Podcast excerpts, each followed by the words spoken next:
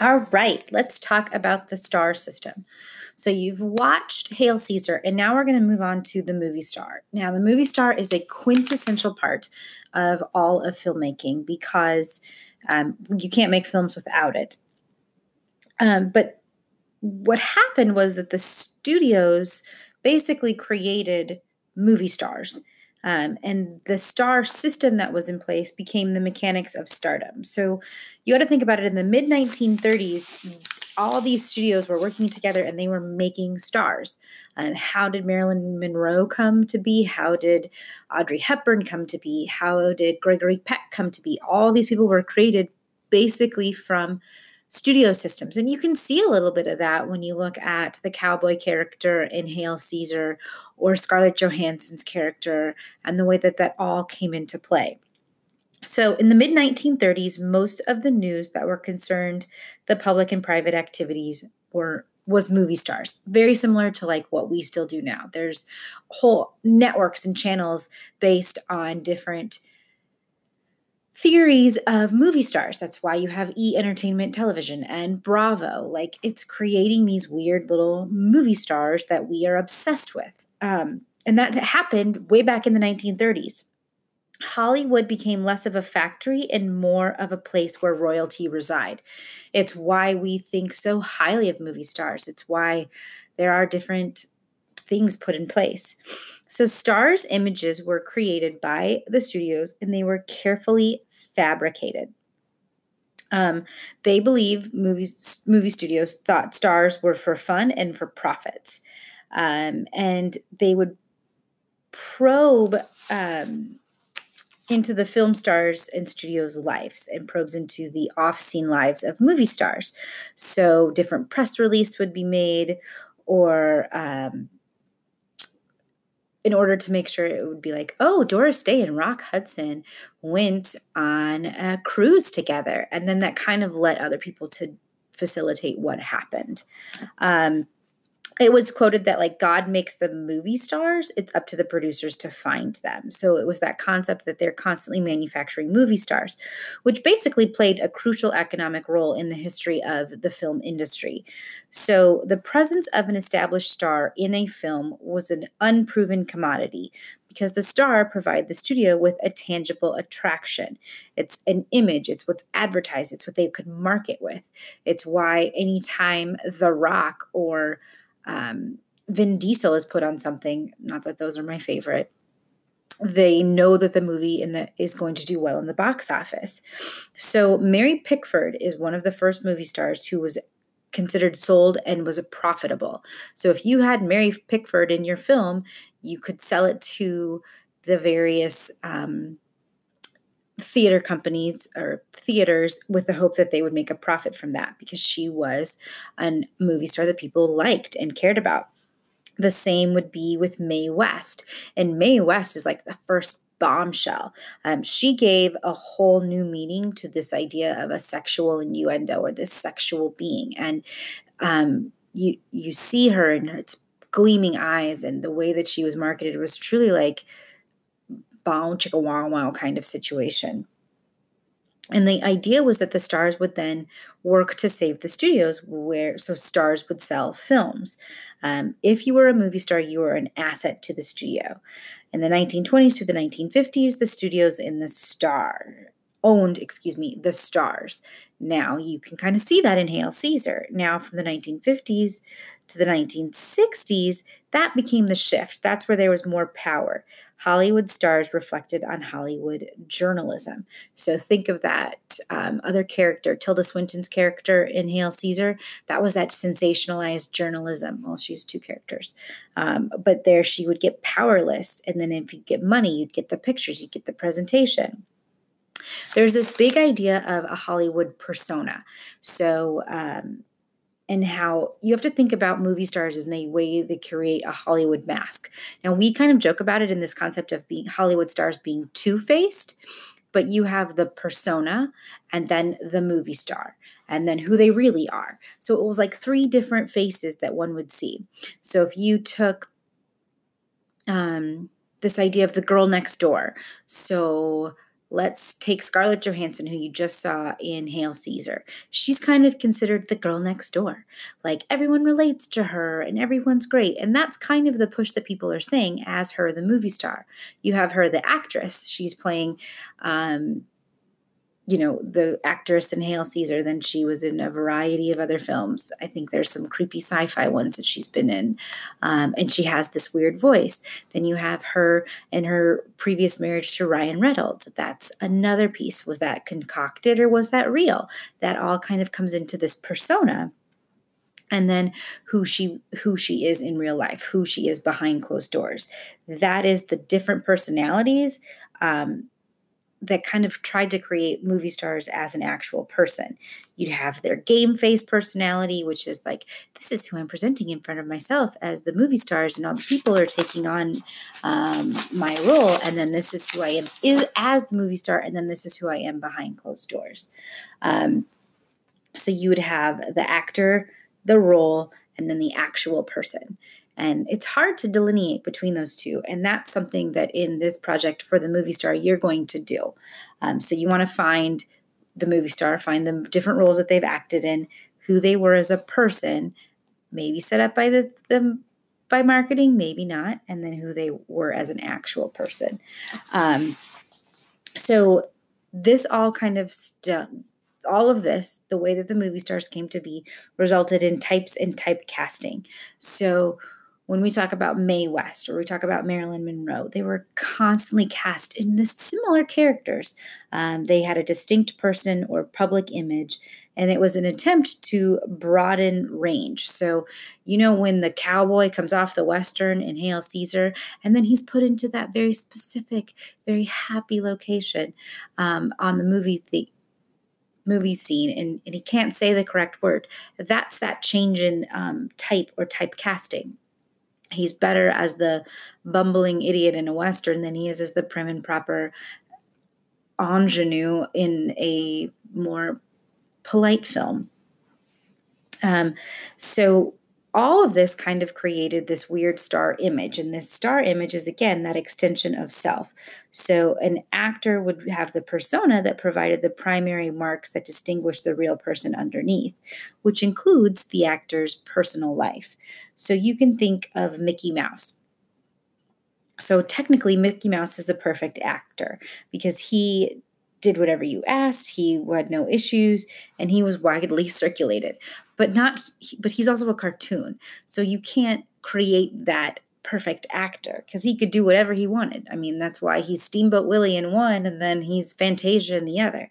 Like, but he's not an actor. He's not a human. So you add in those human tendencies, and that totally changes everything. Um, actors were trying to cast or to be playing themselves, but then that became problematic too. Um, Mickey Mouse always played himself. That's why he's perfect. Um, then you have this major character of John Wayne. Like John Wayne played two people. He played the script and the person. There wasn't really a third person about John Wayne. Um, that all kind of is the start of movie stars and to who we are as movie stars now. Like we all love Tom Hanks. You know that he's married to Rita Wilson. You know that he is Forrest Gump and Mr. Rogers. Um, but is he all those people? Is he playing those people? Or some of that is persona? Maybe he's a really big jerk and behind closed doors. We don't know that. That's that's the fun that is. I don't believe he is, but again, that's my interpretation. Um, the thing about movie stars is that only the public can make people movie stars. Studios tried to make a system and they were modeled after like Playboy and the centerfolds and like, ooh, look at this. But most of the stars answered the particular need that the public either concisely or consciously or unconsciously had at a particular time for a particular type of role. So if you look at Tom Hanks' characters, he's played a variety of different roles and he's always found success there because one, he sold the movie. Would Forrest Gump have been the same if if roles were reversed? But also he wanted to he could act this way that is endearing and kind. Um, and it's a social societal societal banter that existed. So we seek out movies that again are reflective of people we are wanting in our life that's why film is a two-way mirror movie stars are a great example of how american films become two-way mirrors we look for people who they are we look for their what they become and we look for how that we connect to them so it's important to think about movie stars as a figure of fantasy, but fans aren't fools. Please excuse my dog. Um, the public can make or break a movie star. Um, now, over the course of time, there's been a lot of different stars and different approaches to culture. Um, and that's where there's a historical survey that kind of came in. So, movie stars historically started from the theater, meaning the stage. Um, and then you'd have the Victorianism, which is the code of proper value. Now, that very first movie star, Mary Pickford, embodied the profound social changing items. Then you'd have Douglas Fairbanks, Charlie Chap- Chaplin. They addressed the anxieties of the audience that were themselves, which was contrasting to a modern 20th century world. So, if you think about historically, how did the movie stars all plan out? You see a little bit of that when you look at Charlie Chaplin. You see a little bit about that about how you have movie stars who are great for one film, but then they don't continue on to the next. Um, movie stars kind of were moved per picture and based on salary, which then resulted in the United Artists being created. Um, then, with all of this, you have this idea of modern morality, and it's like the exoticism, the eroticism, and how does that play into field? So, Mary Pickford might not go on to a film where her shoulders were shown because that would go against her modern morality where someone else like mae west she may. Um, that all kind of changed and how the stars were able to dictate that and how the studios dictated that as well. It's like a constant battle. So you'd have like the jazz age which explored european suffrages. Um, if you watch uh, the Oscars, you hear about the Cecil B. DeMille Award, who tried to teach lessons through acting and all of that. You have emergence of novel criterion that created the perfect actor or actress at the time. Um, you'd have the quintessential it girl. So we always say like Sandra Bullock or Julia Roberts, they're the it girls now in when it comes to films. If you have them, you're going to be great. But there's girls that are equal. Meryl Streep is another person at one time, it was Greta Garbo, um, and then Shirley Temple or Mickey Rooney. All these people kind of changed and helped create this movie star that we so hold on to now. Um, themes changed, interests changed, but they're all still right there. Um, and then after World War II, there was new things. And I kind of alluded to it before with this concept of morality and Playboy. Well, if you do any research on Playboy, it came at a very interesting time. Hugh Hefner, RIP. But all of that stuff then played into how the movie stars were created and the needs that were from movies. But stardom changed after World War II because people were refi- redefining images. So, this need for the girl next door kind of looked into this femme fatale, and there was more of a darker side that came with movie stars. Um, there's a psychology, and then you have the group theater that started to infiltrate. Uh, movies which became method acting and you might have seen like jim carrey who's done different things or heath ledger when he did um, the joker these became method actors. Even the most recent Joker have some method tendencies. Here, actors were exploring psychological dimensions, and Hollywood populated a new generation um, that kind of resulted in very high strung actors. Now, in the 1950s, that became movie stars, and then you'd have anti stars. So, like Jack Nicholson, Clint Eastwood, they were intended to be anti stars. They just showed up to do the movies and then they tried to leave the the hullabaloo of Hollywood behind. Um, the 1960s, stars who refused to behave, they when that happened during the studio system, they would be fired or they would be, um, you know, it would be problematic for them. In the 1960s, that's changed so dramatically because if they refused to behave, but they were going to be the ones that made the movie, actors and or studios would try to work with them. Um, and a lot of actors tried to refuse typecasting and they wanted to play different people. And you see that a little bit in the movie that we watched for the film Noir, or we'll see different film actors playing different roles at different times. So Clint Eastwood may have never played, he plays very similar characters now, but he's known for his Western character. Um, once that all came to be, you can throw in like Saturday Night Live this idea of recording things, people becoming cover girls. Um, there was a lot of models in the 1990s even that ended up becoming movie stars. Um, Charlize Theron is one of them, and that that that never changed from the 1920s to now. Um, there was constantly different faces. Um, there was always movie stars using what they knew about themselves. In the 1960s, there was a political and cultural climate that was politicized. Movie going public was looking for different pieces. There was fame becoming in other films. So you think of the 1960s, you also have the rise of football. So there we have those football players, their um, athletics. All of that changed how the movie stars work. We still have a star system now in what we seem, but it changed from what it was in the 1920s, 30s, 40s, 50s, 60s. Stars are and always will be commodities, even in today's marketplace, but stars are not born but made with a purpose to sell films. Any movie star is put in place and it's related on its bankability. So the star system is an economic reality because all along, um, the most important feature of the motion picture is who is starring in, um, in it. Um, and it's essential to Hollywood because it's the ability to lure spectators into the theater.